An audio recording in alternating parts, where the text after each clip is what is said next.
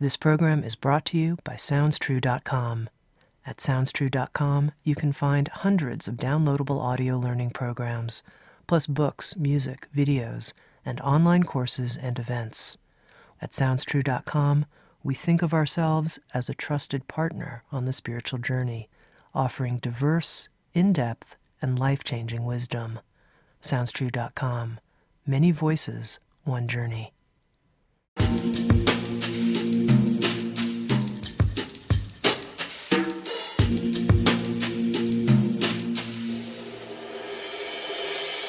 You're listening to Insights at the Edge. Today, my guest is Pedram Shojai. Pedram is a former Taoist monk who is an accomplished physician of Chinese medicine and has lectured on wellness around the world. Pedram studied biology at UCLA until he had a series of profound mystical experiences that drew him to the Eastern esoteric arts. Pedram writes, Waking up to our full potential is the key and I'm passionate about teaching the skills that I've learned over the years, helping people wake up and live their lives fully. Pedram is the author of the book The Urban Monk Eastern Wisdom and Modern Hacks to Stop Time and Find Success, Happiness, and Peace. With Sounds True, he's created a new audio training series called the Urban Monk Inner Stillness Training Program How to Open Up and Awaken to the infinite river of life. In this episode of Insights at the Edge, Pedram and I spoke about the three documentary films he's created and how the process of making these films brought him to the realization that conscious capitalism has a critical role in changing the world at this time. We also talked about the events that led Pedram to becoming a Taoist monk, and then why he chose to be an urban monk instead, in a world that called for his passionate involvement in social change. We talked about his new inner stillness training program, what it's like to follow a sequence of practices that leads to the opening of what's known in Taoist alchemy as the golden flower. And Pedram led us through a series of breathing exercises where we brought our breath down into our lower belly as a way to discover what it might mean to stop time. Here's my conversation with Pedram Shojai.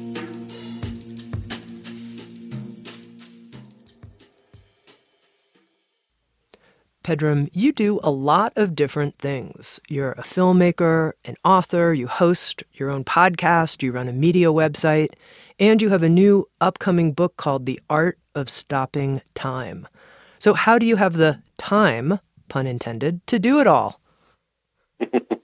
well, because I learned how to stop it, right? Uh, you, if, if you don't know how to manage your energy um, and manage your your your burn rate in, in any given day, uh, and uh, time becomes your master, and you end up kind of tumbling down the white water of time, uh, you're in trouble, right? And so, you know, I was a Taoist monk for four years, and studied with some of the best of the best, and I spent a, a lot of time breathing down to my navel and learning how to find that timeless space.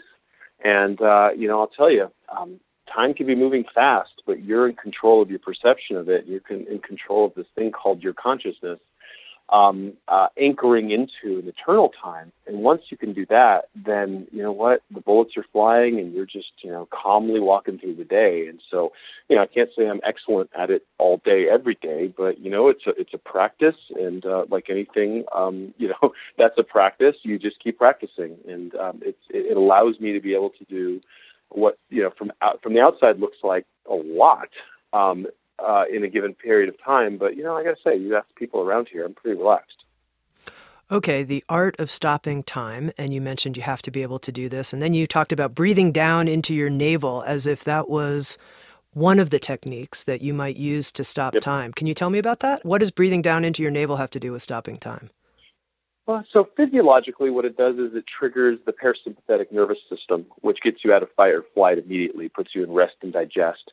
So it allows you to go to that relaxed space where your body is uh, healing itself, your body is nourishing the internal organs, and the blood flow is returning back to the prefrontal cortex, you know, kind of the executive function centers of the brain, and it's pulling you out of stress and pulling you into higher moral reasoning and, and a calmer serotonergic space. Uh, what it's also doing on an energetic level is it's helping you calm the flow of the chaotic energy in your body, allowing you to settle into the the deepest part of where your life really you know began, where you were connected to your mother with the umbilicus, and and returning your consciousness and rooting it down to a place where you then feel this profound sense of calm, stability, um, and stillness, really, that then can become the, the, the base, the foundation from which you operate versus the chaotic uh, entropy that, that is the, the world around us. Can you lead us in doing that right now? Can we have a taste of that right here and now? Yeah, yeah. Okay. Straighten your spine, whether you're standing or sitting. If you're driving, keep your eyes open. If not, close your eyes. Um, tip of the tongue touching the roof of your mouth. Breathing in nose down to a point about three fingers below your navel, as if there's an imaginary balloon down there. Inflate that balloon on the inhale. All the way, fill it up, fill it up, fill it up. Slow down your breath so you really spend some time filling that up. And then gently deflate that balloon on the exhale and allow the air to travel up the center of your body, back of your nostrils, out your nose. And then we'll slowly take another breath. In through the nose, down the center of the body, inflating the imaginary balloon deep within the center of your hara, your dantian, we call it in the Chinese systems. When it's completely full, we just relax there. Just pause there for a second before we let go, release, deflate, and empty that space. Just take one more deep breath there.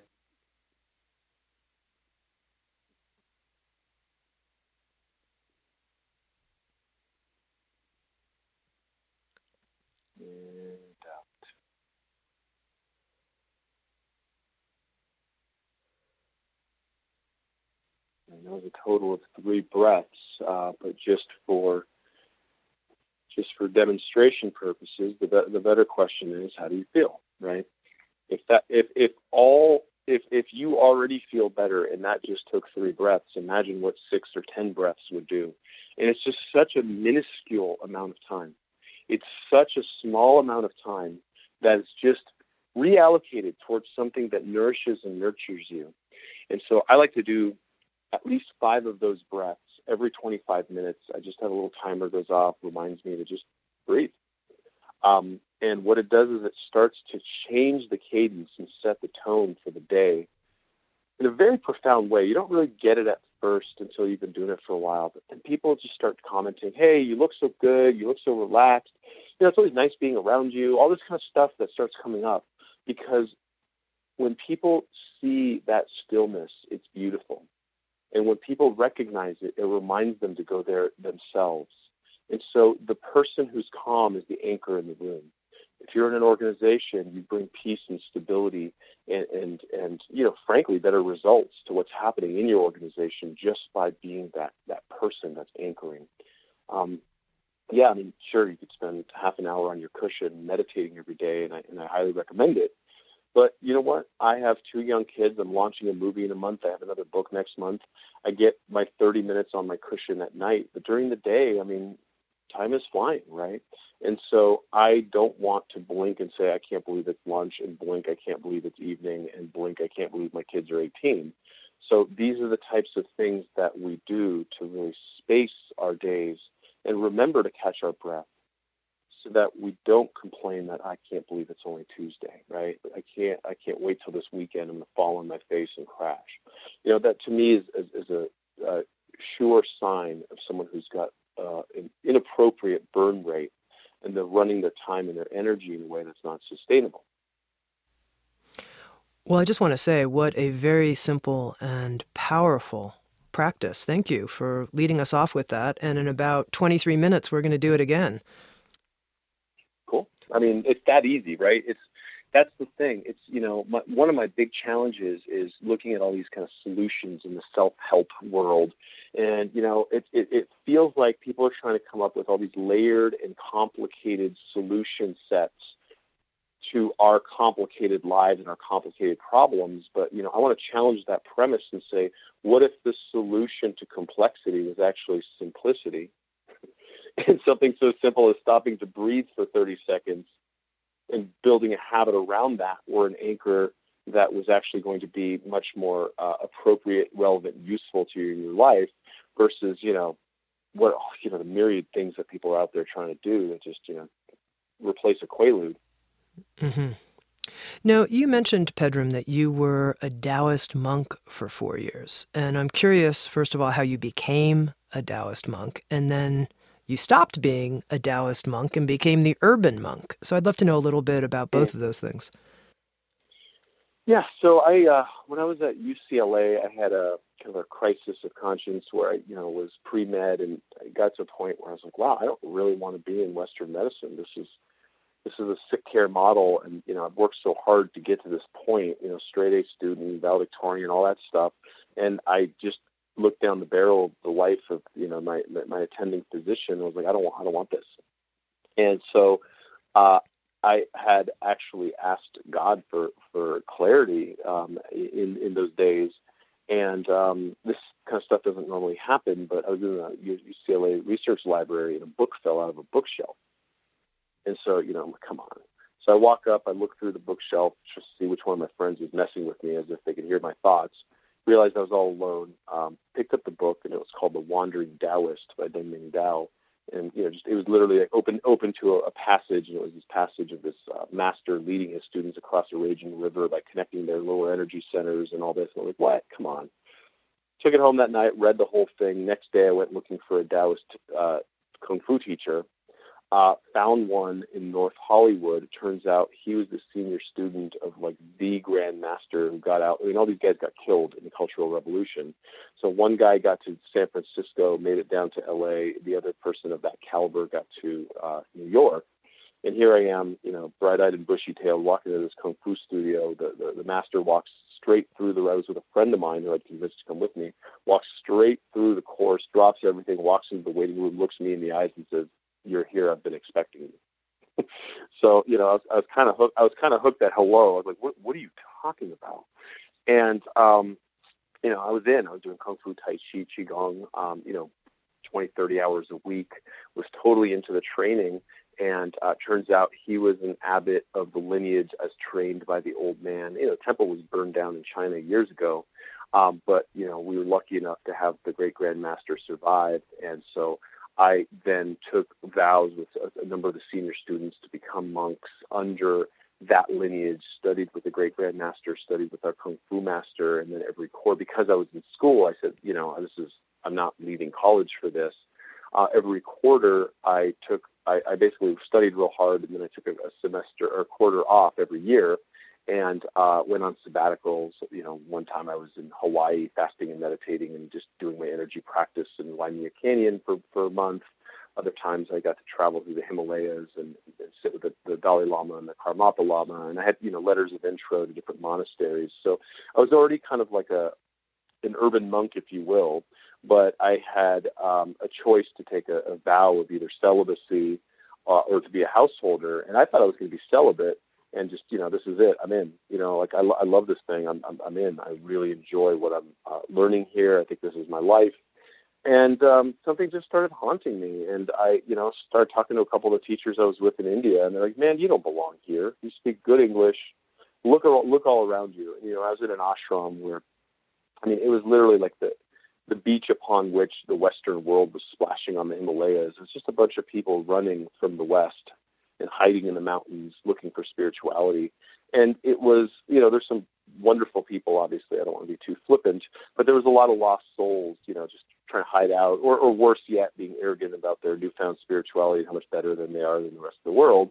And you know, it just it didn't feel right. And said, look, you you are destined to be a householder. You need to understand the lives of normal people. You need to be a normal person. Don't don't try to be some sort of exalted state like these people. Like go live amongst the people and be helpful, right? And I didn't want to hear that at the time, but I knew he was right. I came home, you know, I was I, I had you know studied during my my studies. Uh, part I failed to mention was I had uh, uh, taken on a course in becoming a doctor of Oriental medicine. So I had done that while I was in my Taoist studies monastic program. Um, and so when I came back, I you know became a doctor and started you know healing uh, ailing people, and um, you know quickly grew it to a three office medical group and had a quarter million dollars a month in overhead. And you know what? It's really easy to be enlightened in the Himalayas. Try doing it in LA rush hour traffic when you're late for a meeting and your conference call is, is is you know messing up because your cell phone's not working right. That's when you know your meditation works or not. And so, you know, I, I spent the last 20 years of my life pressure testing what I learned in the monasteries in, in, a, in a real life with wife, kids, and you know, big successful businesses that I operate consciously. Do you ever have a feeling that you're not in touch with the spiritual practices in the same way? Like, it's a great idea. I can do this while I'm in traffic in Los Angeles and my phone doesn't work. But do you ever think, wow, I've really lost touch in a way? Look, I mean, that's always the struggle, right? Is, you know, uh, you can dip your beak. I mean, look, we took three breaths and it felt pretty good, right? But you look, I mean, I'm pretty sure, you know, being who you are, you've run the miles and you know what it's like to, you know, sit on a cushion long enough to feel the bliss of, of, you know, letting go and being in that timeless space. And so, you know, for me, I get in as much time as I can um, and I have periods of my t- of my life. You know, basically, you know, we're going to spend a couple months in Italy next year. From Thanksgiving on, I'm you know slowing it slowing it way down. And so, you know, you make hay when the sun is shining. And um, yeah, I mean, you're not always in that place, but I have to say, I've operationalized my dharma to a point where I love what I do and I'm so engaged in what I mean my next movie is on the conscious capital movement and how we can you know use our money to to, to create the world that that will be sustainable uh, for our children's future and so you know um, is it the same as you know listening to the fluctuations of the bird sound around the lake that you're sitting at for the last three days? No. But not everyone has that luxury. And so, I, you know, what I like to do is take students into up the mountain, show them what that experience is like, and then show them how to live a, a, a healthy life as a householder down here, remembering that and always, you know, remembering to access that in their day to day, but not starving for it to the point where they detest their day to day because they just haven't been able to, you know, basically capture any of that, right? So it's it's it's a it's a tough balancing act, right? Like the world we live in is loud and busy, and um, the the life of an ascetic is is, is beautiful. Um, you know, but in my opinion, I've, I've come to the opinion that it's also somewhat decadent because I really wasn't doing much for the world that was sliding while I was up in the monastery. Was great for me, right? But I also, you know, there's there's a lot of things down here that that require attention, and if not me, then whom, right? Okay, I want to ask you kind of a weird question. When I asked you about how you became a Taoist monk, you traced it back to when a book fell off a bookshelf and hit you. Okay, that's that's happened. Tw- that's happened twice in my life, by the way. Do you have some type of, for lack of a better word, metaphysical explanation for what's happening when a book falls out of a shelf and hits you? If it's happened twice to you, how do you explain that? I mean, you know, you could call it angels, you could call it quantum entanglement. Um, all I know is that it happened, and you know, I was a biology major at UCLA at the time. Um, you know, I, I was not, you know, looking for some, you know, metaphysical explanation. I just couldn't explain it. But a good scientist, when observing something that doesn't fit their their their hypothesis about reality, doesn't dismiss the data. They have to they have to then challenge their view on reality. So this happened so now I'm like, what the hell was that? Right. And so, you know, sure. I mean, look, I've, you know, I've been a Taoist abbot. So, so, and I never stopped being a monk. I basically took ordination. I became a priest of the lineage in 2001. And then I became an abbot, um, uh, so so I got I've had basically since 2001, and then when when I wrote Rise and Shine in 2011, um, uh, I was elevated from minister to priest, and then I became an abbot last year. So I mean, I'm very active in the lineage, and yeah, I mean, look, we train to see energy, and I could, you know, I've done exorcisms, and you know, I've done all sorts of stuff that you know normal people don't even talk about. Um, and so, yeah, I could see, and I, mean, I could definitely explain it metaphysically now. Is you know, I'm asking God for for a clue, and my angels or God or whatever you want to call it, um, just bend reality to put it in front of me, right? And um, it's happened, you know, in, in that in that particular instance that way. But it happens every day of my life, and it happens to most people. They just don't know how to pick up the clues. Now, you said this happened to you a second time. What was the other book that fell on your head? so as I was in Nepal, um, and doing my, you know, I was on sabbatical, and you know, everyone's everyone I'm with are like meeting all these amazing gurus, and I keep meeting these people, but I'm like, yeah, they're okay. I mean, look, the Dalai Lama is beautiful, and I spent, you know, I think about ten days with them. Uh, I sat with the Karmapa Lama and a number of different ones, but I'm, you know, I'm not meeting anyone where I'm like, oh my God, this is like my master. I'm here now, like I, I'm home, right? And so I was doing this kind of uh, self-indulgent uh, rant where I'm like, you know, how come everyone's finding a guru and I love a guru? I want a guru, you know, like doing that whole stupid thing. And like as I was doing that, I'm like, God, you know what? So I turned I turned it over again. I'm like, listen, uh, send me a clue. I'm looking. I, I think I want a guru to train me up here, but I don't really know what I'm looking for. Like, send me a clue. And I was in the um, oh God, what's the name of the uh, famous bookstore in Kathmandu? Um, old books. You find like ancient manuscripts, all sorts of crazy stuff shows up in this bookstore in Kathmandu. Um, and again, a book falls out of a bookshelf. And again, like this is like there's no stacks, like it's just you know backed against like wood. I'm like, come on. I walk over, I pick it up, and it's uh, this time it wasn't open. It was just kind of like op- I just see the cover, and it's called Adam and the Kabbalistic Tree by a, a rabbi named Zev Ben Shimon Halevi. I'm like, Kabbalah? I'm sitting here in like Buddha land up in, you know, high Himalayan Nepal and you give me Kabbalah.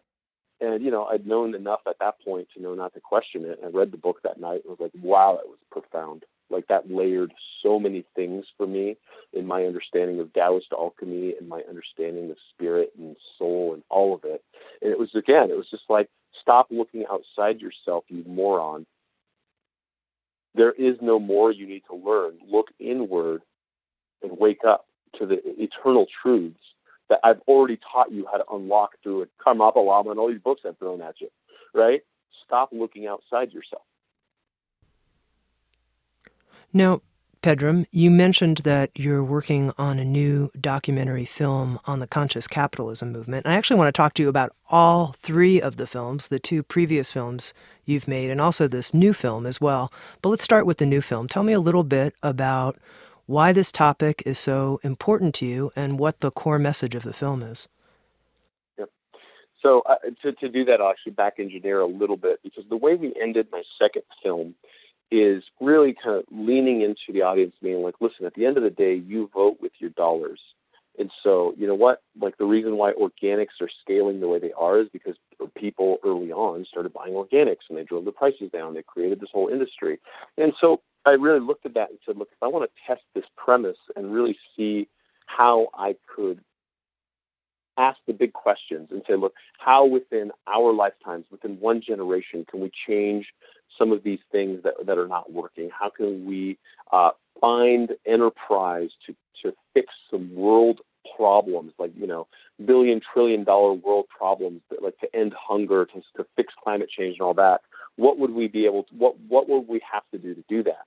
And so all roads led to money, the economy, business as usual, all these things.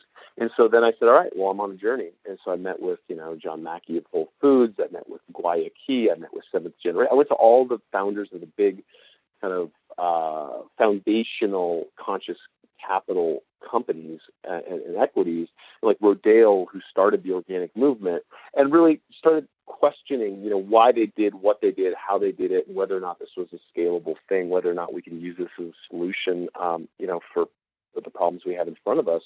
And it really, uh, man, I found religion on this thing. It was really uh, eye opening. It's been a couple years where I've been in this soup and sitting with the best. I mean, first of all, I get it's unbelievable the caliber of people I get to like call friends and text with now. Uh, these people are heroes, and they're doing things that are changing the world at, at such scale. And there's things that, like we reveal in the movie, that are happening. They're just, just utterly amazing and impactful. And it really, you know, the, it, it really questions the the the trance that people are in that they believe that you know the government or someone outside of themselves has to change something and the world's like why don't they fix this? It really brings the responsibility squarely back on us. Every little decision we we make where our money sleeps at night where we're banking how we're investing where our 401k goes and what brand of coffee we're buying. And all that matters and it matters so much. But because we feel like just our little contribution doesn't make a difference is why the world we're looking at exists the way it does. And so we really go after it and we really arm our viewers afterwards with uh, tools and solutions and we gamify it and really come up with uh, ways to help people find a way towards more prosperity. Because I really think that, you know, this money is evil thing has really kept good people from really joining the economy and really being like, yeah, you still got rent, you still got mortgage and all this, but it's like, you know, only greedy people want to go after money. And what they're doing is they're taking the money, they're buying lobbyists, and they're destroying the, the ecosystem. And so, you know, if we got if we want to take this back, we have to also take the narrative of money back. It's not the scarcity of slicing pie and fighting over resources. It's about creating abundance for everybody, ending world hunger, fixing the water problem, converting sun to energy, and all these things that are well within our grasp.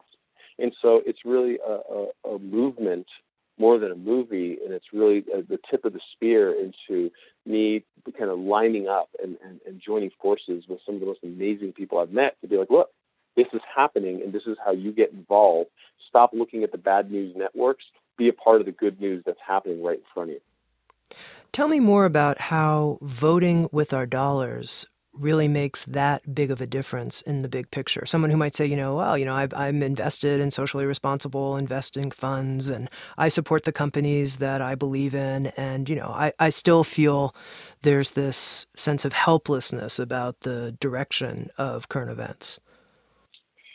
Sure. I mean, look, if you're already investing in socially responsible fun, uh, responsible funds, that's wonderful you know but and, and let's just use uh, a, a, you know a, a simple example but an easy one right is if you are having a, a coke a coca-cola with your lunch what you're doing is you're supplying everything that coca-cola stands for lobbies for um, you know puts into landfills and all of that and creates abundance allows them to hire more people, allows them to create more jobs, yes, but also uh, create whatever wake they create behind them versus say like a bottle of guayaki which literally will help you regrow the rainforest with every purchase. Every dollar that these guys make uh, very specifically within their business model allows for less rainforest to be cut down, another growing back rainforest. And so it's really the wolf that you're feeding, right? And so that happens with every dollar. It happens with your, you know, with your 401k, and it also happens with um, your bank, right? Like you could say I'm in socially responsible this and this, that, and the other, but you know, I, I, my money's at Wells Fargo, right? Well, Wells Fargo is investing in all kinds of crazy stuff that's nasty. I mean, they're they're they're an obvious black eye example because they've done all sorts of nasty things lately. But you know, they're funding things that that might necessarily you know be leading to wars on the planet, and they're and they're doing things that that you your value set would not otherwise agree with, but you just haven't kind of look, looked through to see it. But what happens is because you're leaving your money there, the money is what talks, and the money is what's funding the companies that are allowing you know themselves to do the things that they're getting away with.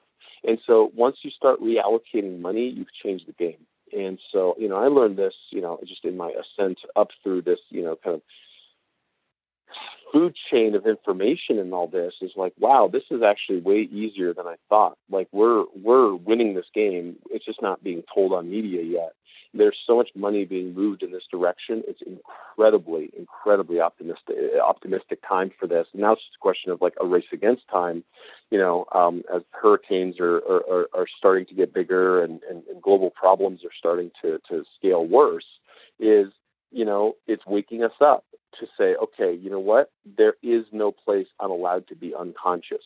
Everything I do matters, and how I do one thing is how I do everything. So how can I align my values with my spirituality, with with the way I act as a householder on this planet? Pedram, it's approximately 25 minutes since we first did our breathing into our lower belly. I wonder if we could take, you know, a little stopping time break. What do you say? We'll do a, we'll do a slightly different version of it this time, just so I can uh, give you a little salad bar here. So same thing, spine straight, head up straight, tip of the tongue touching the roof of the mouth, breathing in nose and out nose. This time we're going to breathe right down to the same area, like the, the imaginary balloon, all the same mechanics. But this time let's let's add a layer of counting. So as we inhale, let's count for the count of four. So one, two, three, four. And now hold your breath there for the count of two. One, two. And now begin to exhale for the count of four, two, three, four. And hold at the bottom of the breath for the count of two. Two. Again. Inhale for four. Hold for two. Exhale for four. And hold for two. Now let's slow our breath, slow our count a little bit more. Inhale for a slow count of four.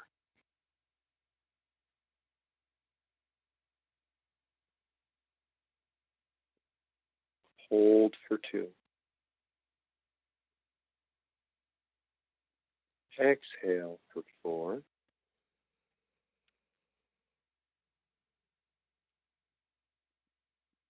And hold for two.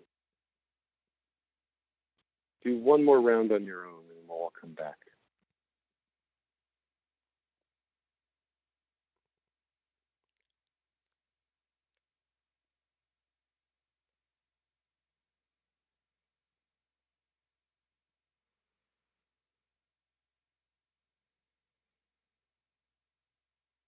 And slowly come back to waking consciousness. Again, that was what, four rounds of breathing?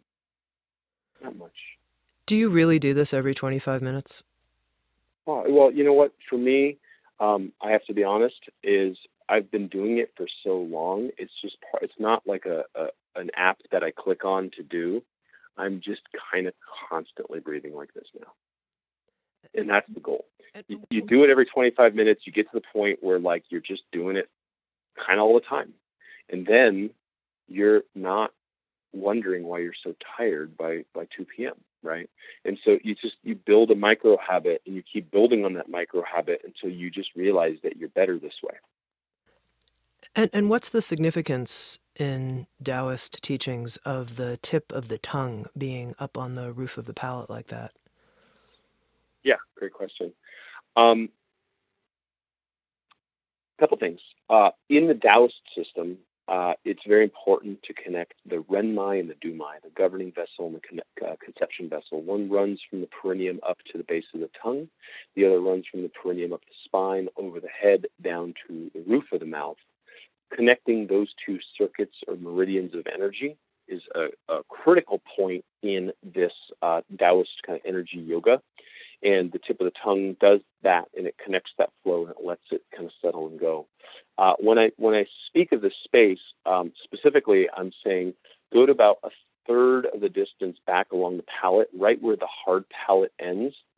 You drop into this kind of deep crevasse, and it's like a softer spot, and that's really where the connection point is between those two. Now, you know, we've also learned that, you know, in doing this, it helps trigger parasympathetic nervous system. Uh, it helps uh, elongate and deepen the breathing and trigger diaphragmatic breathing.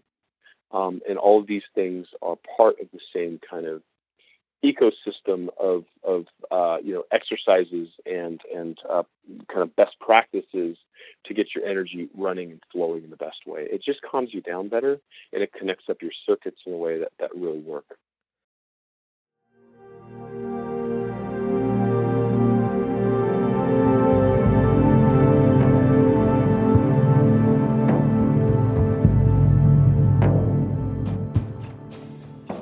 You're listening to Insights at the Edge, produced by Sounds True. We welcome you to learn more about our collection of more than a thousand learning programs and receive three free gifts just for visiting us. Go to soundstrue.com backslash free. That's soundstrue.com backslash free. And now, back to Insights at the Edge.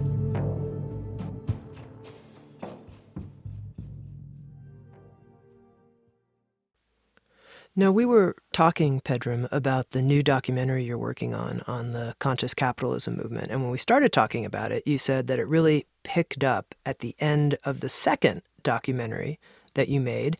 And it sounds like there's some progression here from the three documentary films that you've made. And I wonder if you could take us through that, because I think it'll give me and our listeners a chance to understand the sort of logical progression of your interests that brought you to this conclusion that voting with our dollars is so powerful. Yeah, sure. So I when I came back uh, from the Himalayas and you know decided I was going to get into healthcare and try to heal one person at a time, um, you know I got kind of swept into a mess because I you know was trying to fix the system from within and uh, you know, I, I, I basically realized, you know, as a doctor of Oriental medicine, you know, the industry. This is again like around 2001, 2002. Industry wasn't that robust, and we were, you know, it's like all these people that I was tutoring at UCLA are now better than me somehow because they went to a traditional med- medical school and I went to a hippie school.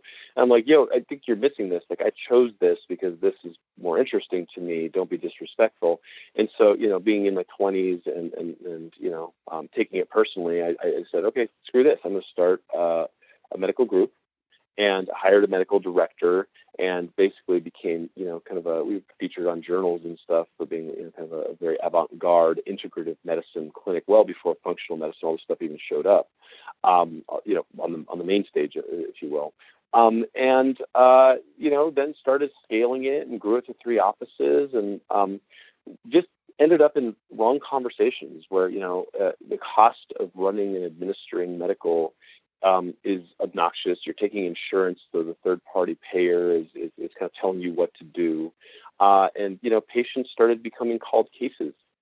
And you know, a case value of someone who just comes in for something and leaves isn't enough. Like we're starting about, you know, talk about buying an MRI machine, having a one bed OR, and all this kind of stuff. And I'm like, yo, what what have I gotten myself into? And I like I have like Dick Butkus as my spokesperson. We're spending you know sixty grand a, a month on on newspaper ads, you know, and all this kind of stuff.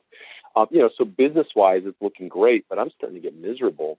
And I'm like, God, this is all just backwards. And I'm trying to figure out why I'm not not enjoying. Like I'm doing well, right? But I'm not enjoying this anymore. And I just had this moment at a at a table. Like I got invited to be at this like hospital CEO thing, and I'm the CEO of this group. And so you know, here I am in my 20s, sitting at like you know this table with all these kind of big wigs, and um, you know, kind of arrived, if you will, at that table. And um, the hosting CEO um, was at my table. and It's like, how's it going? Da da da. Everyone's kind of shooting, you know. But by the way, like everyone's like at least 30 pounds, you know, over over the weight they should be, you know, being in health. Um, and so we're sitting there talking about it, and I'm, you know, I'm, I'm going to, you know, depersonalize names and stuff. We'll call him Rick. Uh, you know, how's it going, Rick? And he's like, yeah, terrible, terrible. What's up? He's like, you know, we need some rain up in here or something. My emergency room is empty. And uh, man, we, we really need some people to fall off some roofs or something. Oh my! You know, business is slow. Yeah, and I just you know, there's this banner behind him, you know, on the back wall. It's just like, you know, ninth annual wellness expo or something. And I'm sitting here listening to this guy's lips are moving, and I'm just doing this kind of shift in focus, looking at the banner, looking at him, going, what the hell kind of business am I in where we are not wishing well for the people that are our customers that are coming and asking for help? Like, what is wrong? The incentives are so misaligned. And I, and I realized I was in a sick care system. And, you know, that's when I started doing corporate wellness starting to really go, okay, I can't do this. This is this model is broken. It's a it's a tumorous model, and it's not designed to help people. It's, it's designed to extract value out of sickness. And so um, I had done some DVDs with some friends who uh, in Qigong uh, right around that time, and they'd asked me, you know, hey, you know, um, we, we, you know, you got a good voice for this stuff. You know, you want to work on a, a project. What would it be? So we started kind of mapping out uh, a project. I was calling it Vitality. We started doing some interviews, and they, they kind of wanted to skew more like conspiracy stuff, like you know, technology the government doesn't want you to know about that cures AIDS. I'm like, look, you know, that's not the healthcare crisis. I mean, I'm just trying to get people to eat more vegetables and like wake up, you know. And so we we agreed to disagree. And so I uh, didn't want to, you know, lose the momentum. So I bought the rights to the movie off of them. And I'm like, what the hell, what the heck am I going to do with this? Like, I don't, I'm not a filmmaker. And so then I just had to get really creative and finish the movie. It took another two years to finish it because I didn't know what I was doing. Um, and then when I started talking to distributors, um, they were, you know, it was all because I'm an outsider. I was like, well, That doesn't make any sense. That sounds really parasitic. Like, why would I just give you the rights and, and hope that you do something with it? And so I, I, you know, through some friends in the health industry, I was looking at this kind of online marketing thing. I was like, you know what?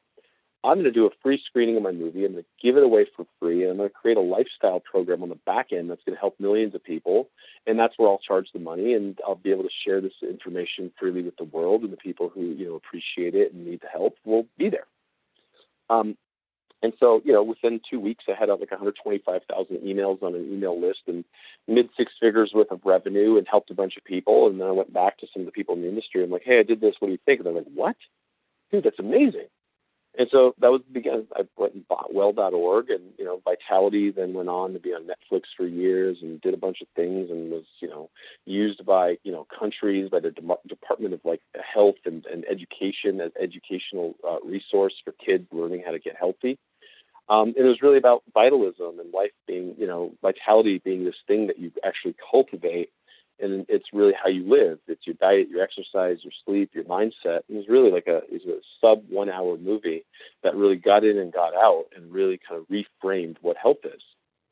So that was the first one, and then I followed that kind of uh, the breadcrumbs, if you will, um, in the second one and said, look, you know, why is everyone so damn sick? And so we went to Africa and did like a wilderness survival course right, you know, at the place like just not too far from the first caves that our ancestors stumbled out of after the, you know, the, the last big ice age and looked at, you know, what was food like, what was life like, what was stress like, what is this stress system really designed to do as we were like tracking lions and all this.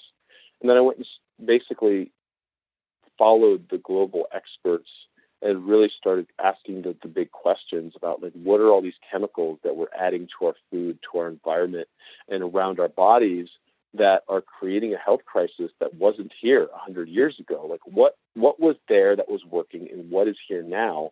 And let's just go back to our origins. The movie was called Origins and see what true health is. So it was really about you know microbiota. It was really about you know eliminating any you know chemicals from from your system. And, and the movie uh, it did really well. It shared like 260,000 times in the first few weeks. And uh, you know, so I signed the, the first two movies with distributors, and they kind of went off and did what they did.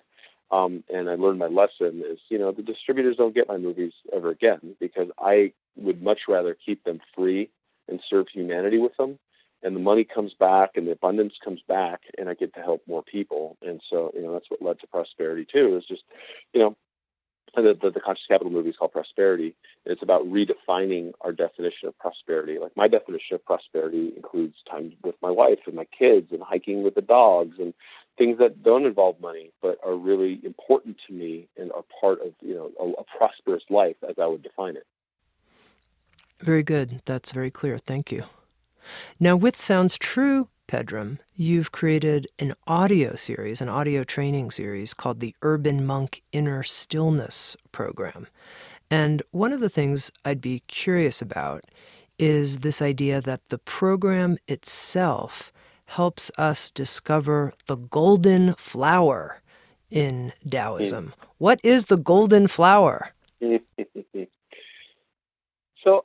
I would qualify that by saying, okay, so after I wrote the the book, The Urban Monk, um, you know, my first, I, I, you know, I was really kind of the, I was, my first book was more monk than urban. Then the Urban Monk came out and became a New York Times bestseller in the first week, and like I was like, oh wow, you know, people care about this stuff, and um, then I ended up doing a lot of media, like you know, interviews, and I was like, okay, well that's fine, but tell me like the seven ways I can get better abs in like six minutes, and I'm just like, stop asking me stupid questions right? Stop asking me stupid questions. That's not going to advance humanity, and that's not, you know, this isn't going to help your readers. And so, you know, part of my whole thing with Sounds True was like, hey, um, here's the deal. Like, I'm tired of the tabloid dumbness. I'm tired of, you know, the superficial uh, insanity that's out there. So if I want to do an audio program, this is what I would do, and I want to like go do a deep dive into the real work, and I want to tell it like it is, and I want to teach it the way I was taught it in a way that's reverent and respectful, but also mindful of the fact that people have less time to do, you know, like and don't have time to do what I did for all those years, traveling and you know being in monasteries and stuff. And so that's and, and you know to, to Sounds True's credit, they're like, no, no, that's exactly what we want. I'm like, deal, we're in. Okay, so the golden flower unfolds in the third eye, and as one learns to retrovert or turn one's awareness, one's gaze inward, and really look at the screen of the mind's eye and silence the reactions to the noise to the point where one could even observe such things, there appears this emanation at first, it's just this faint little thing, you can't see it. But as you get better and better at it, this this light, this golden light, starts to really unfold, and it really starts to take on an energy of its own, almost like a sun that's igniting. And as it starts to kind of take that on, it starts to emit more and more light, and it starts to inform your decisions. It starts to transform your health.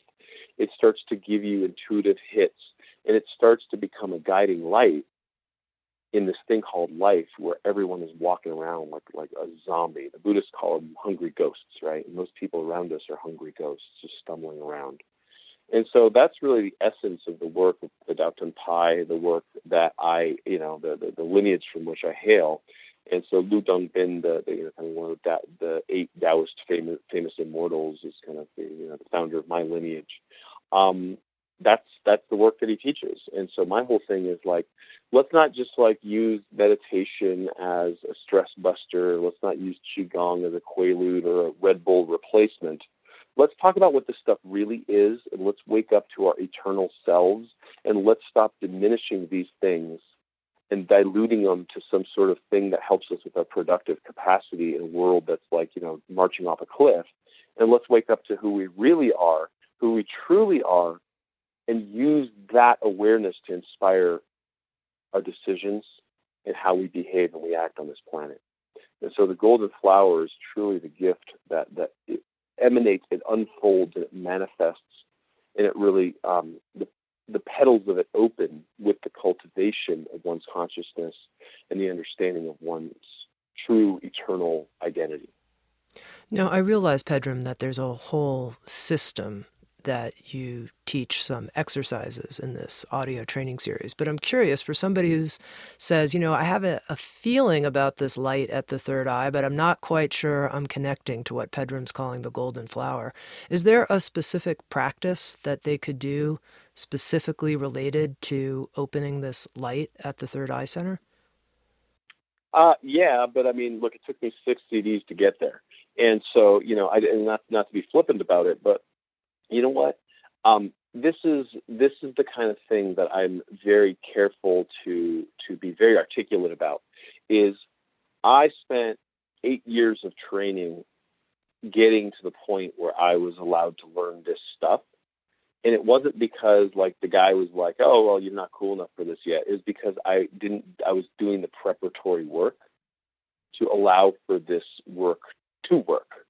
And so you know, I think a lot of what happens in Western culture is, you know, people will read about like a Satori or a Nirvana experience and, and, and, you know, some like, oh, I was in like timeless space and the stars were all around me and I was like in this Milky Way thing and I was out of my body.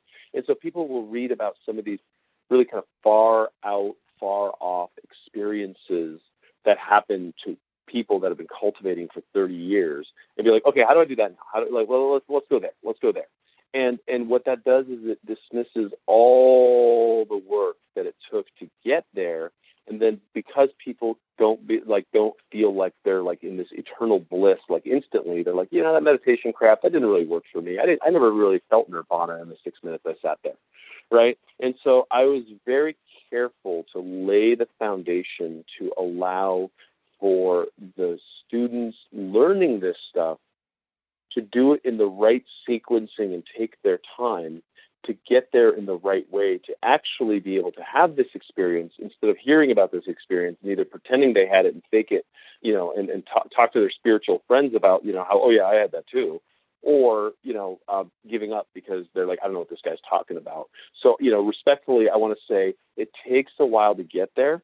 And I want to make sure that I am the anti uh, the anti promise in that, right? Because I think we live in a world that's trying to sell sugar cereal to children. We live in a world that's so hung up on shortcuts that we wonder why we're falling off a cliff because no one's doing the work anymore. And so for me, it's about look, here's the work. Here's the work. If you want to do it, these are the results that you can expect. And, you know, it might take you six months, it might take you six years, but here's the work as taught for the last 6,000 years in a, in a lineage that's tried and true, that's not making this stuff up. It's not coming from some weird self-help, you know, um, you know, I, I remember this some self-help guy I was interviewing and he had this like, you know, this thing about, you know, manifestation. And I was like, wow, that's really fascinating. So you like, you stumbled upon this and you figured it out and you, you know, you applied it in your life and then you start teaching it. and you're like, no, I thought of it in the shower and I just started teaching it as like, again, oh a quick scheme to people, but it worked. And I was like, You are the devil. You are exactly why the world is where it's at.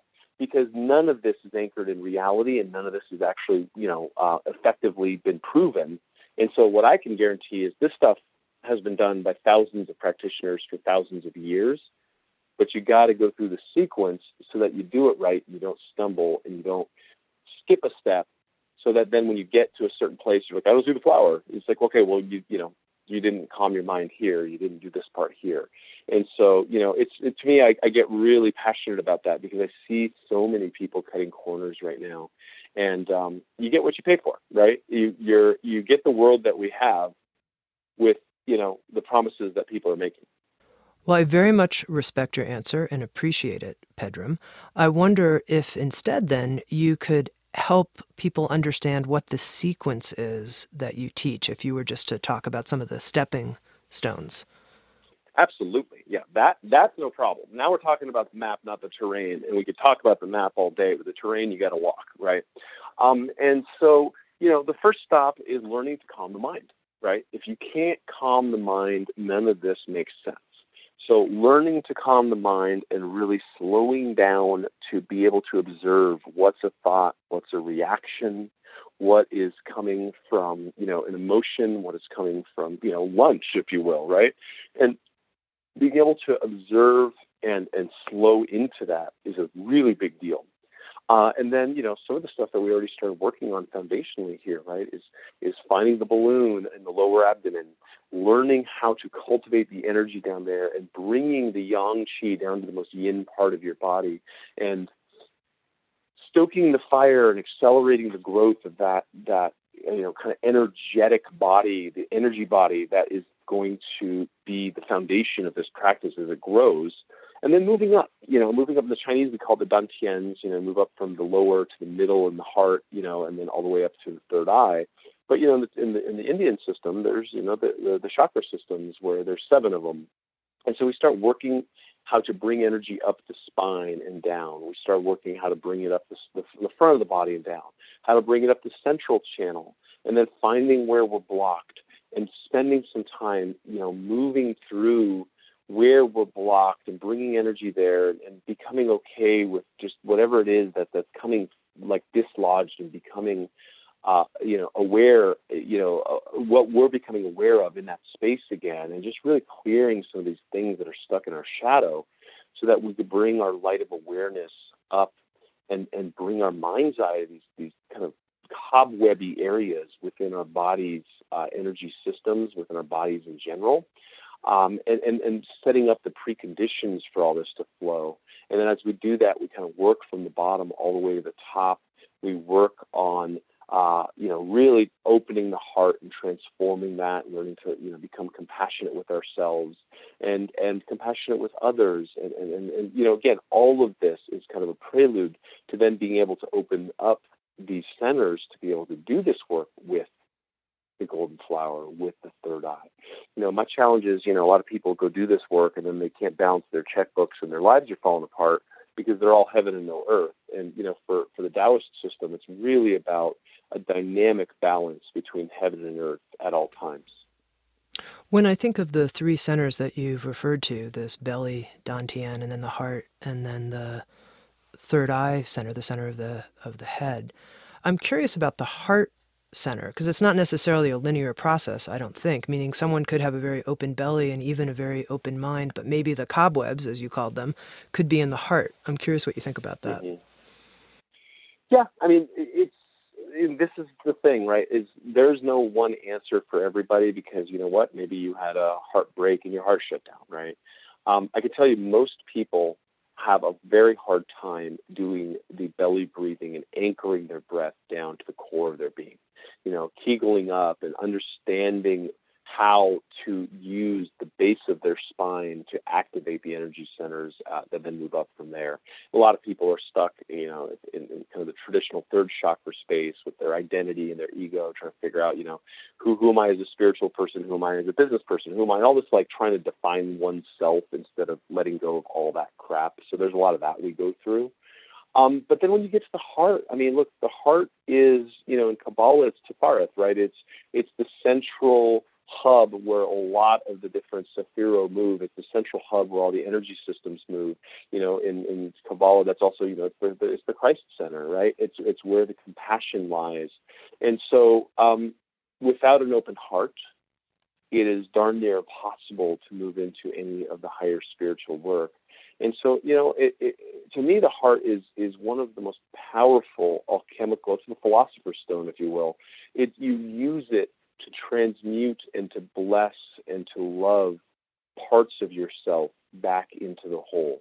You use it to melt away and turn that lead into gold and use it to forgive yourself and forgive others that have wronged you and forgive and forgive and be grateful until you get to the point where you feel the flow of energy and you feel the love between you and the life all around you and that at that point you know the, the, the work is working right? And so you know it's it's a real i don't know if i answered your question appropriately but it's really one of the most important fundamental parts that you know everyone wants to go to some like exalted spiritual state right? Um, but they lack the self love i mean look we've all had history. We've all had stuff right? And so but without healing some of that um, you can't go to any exalted spiritual state, right? That there's no exalted spiritual state. You know, Babaji was washing, you know, people's feet. Um, you know, I, I, for forever, he's pretending to be a pauper. Jesus, Jesus was, you know, uh, you know, basically handing handing out, you know, uh, love to lepers and healing people in, in like the the lowest of low. And so, if anyone thinks they're exalted in their spirituality, then they've read it all wrong, man. And so, that's where the heart really equalizes and, and settles the score. Okay, Pedram, I just have two final questions for you. One is that in listening to your decision to move away from a traditional monk's path and become the urban monk, I thought, you know, this is something I've heard a lot from contemporary spiritual teachers in today's world, especially people in their 30s and 40s, this decision, this isn't the time for me as much as I love the traditions to follow a traditional path as much as it is. You talked about operationalizing my Dharma. I'd never heard that phrase before. I wrote that down. I thought that was, you know, this is the time for people who love spiritual teachings, it seems to me, to bring it into their world and operationalize it. And I, I was curious what your thoughts are about that. Yeah, I mean, it has to do with uh, the quality of time. I mean, we are in a boiling cauldron where there is this unbelievable exponential growth, exponential growth of exponential exponential technology that is rapidly changing everything. You know, the, the human population is growing, and so you know, it's just for me. And again, this doesn't stand for. God bless the guys that are up there doing the work that they're doing, holding it down for the rest of us. But for me, it's just it's time to not have a distinction anymore between a spiritual life and a material life. I think that the that wall has crumbled and the modern human does not segment their spirituality away from their material uh, actions on the planet. And I think heaven and earth are coming together very rapidly in the timeline. As the quality of time is shifting and all of us feel it. So it's just like, look, you know what? There's a tsunami coming. Like, you know what? It's time to move. Right. And so I feel like people in my generation are like, okay, I get it, but I can't spend eight more years up here in this mountain learning one more ancient Chinese secret. I got to go. Right. It's kind of like, well, why Luke, you know, had to just go face his father um, and fight Darth Vader when Yoda said his training wasn't done, right? And it's it's it's that same like you know what the the the activities that are happening in the world are calling me in, and I'll you know I'll spend more time sitting on my butt when it's time, but right now I'm needed. I'm needed on the front lines, and I and I know a lot of people who feel that way. Thank you for that. And then just finally, Pedram, this podcast series is called Insights at the Edge. And one of the things that I'm curious about is what people's current edges, in this case, your current edge, and what I mean is sort of what's your growth edge right now? If you were to say, this is the place where I'm really challenged, this is the area where I'm really growing right now in my life. Well, it's an easy one for me because I'm, I'm in it, man. Um, is thinking small, right? Um, I, you know, as every single step of the way, as I've been in this film and, and, and with these people, and I'm looking at like how to make incremental change in the world, I'm realizing that incremental change won't get the results needed in the time they're needed to be had. And so I've been playing small ball my whole life, and I'm still playing small ball. So I'm funded. Like yesterday, there's a guy I had lunch with who, you know, we interviewed for our thing, billionaire, who's actually the first person to be mining the moon and literally like has a rocket going up in six months, already has permission to go and like, you know, doing things on that level and just challenging my fundamental assumptions of like, you know, why I think what I'm doing is big enough and why not, you know, why not think bigger and, and why am I feeling like, you know, who am I to think that, right?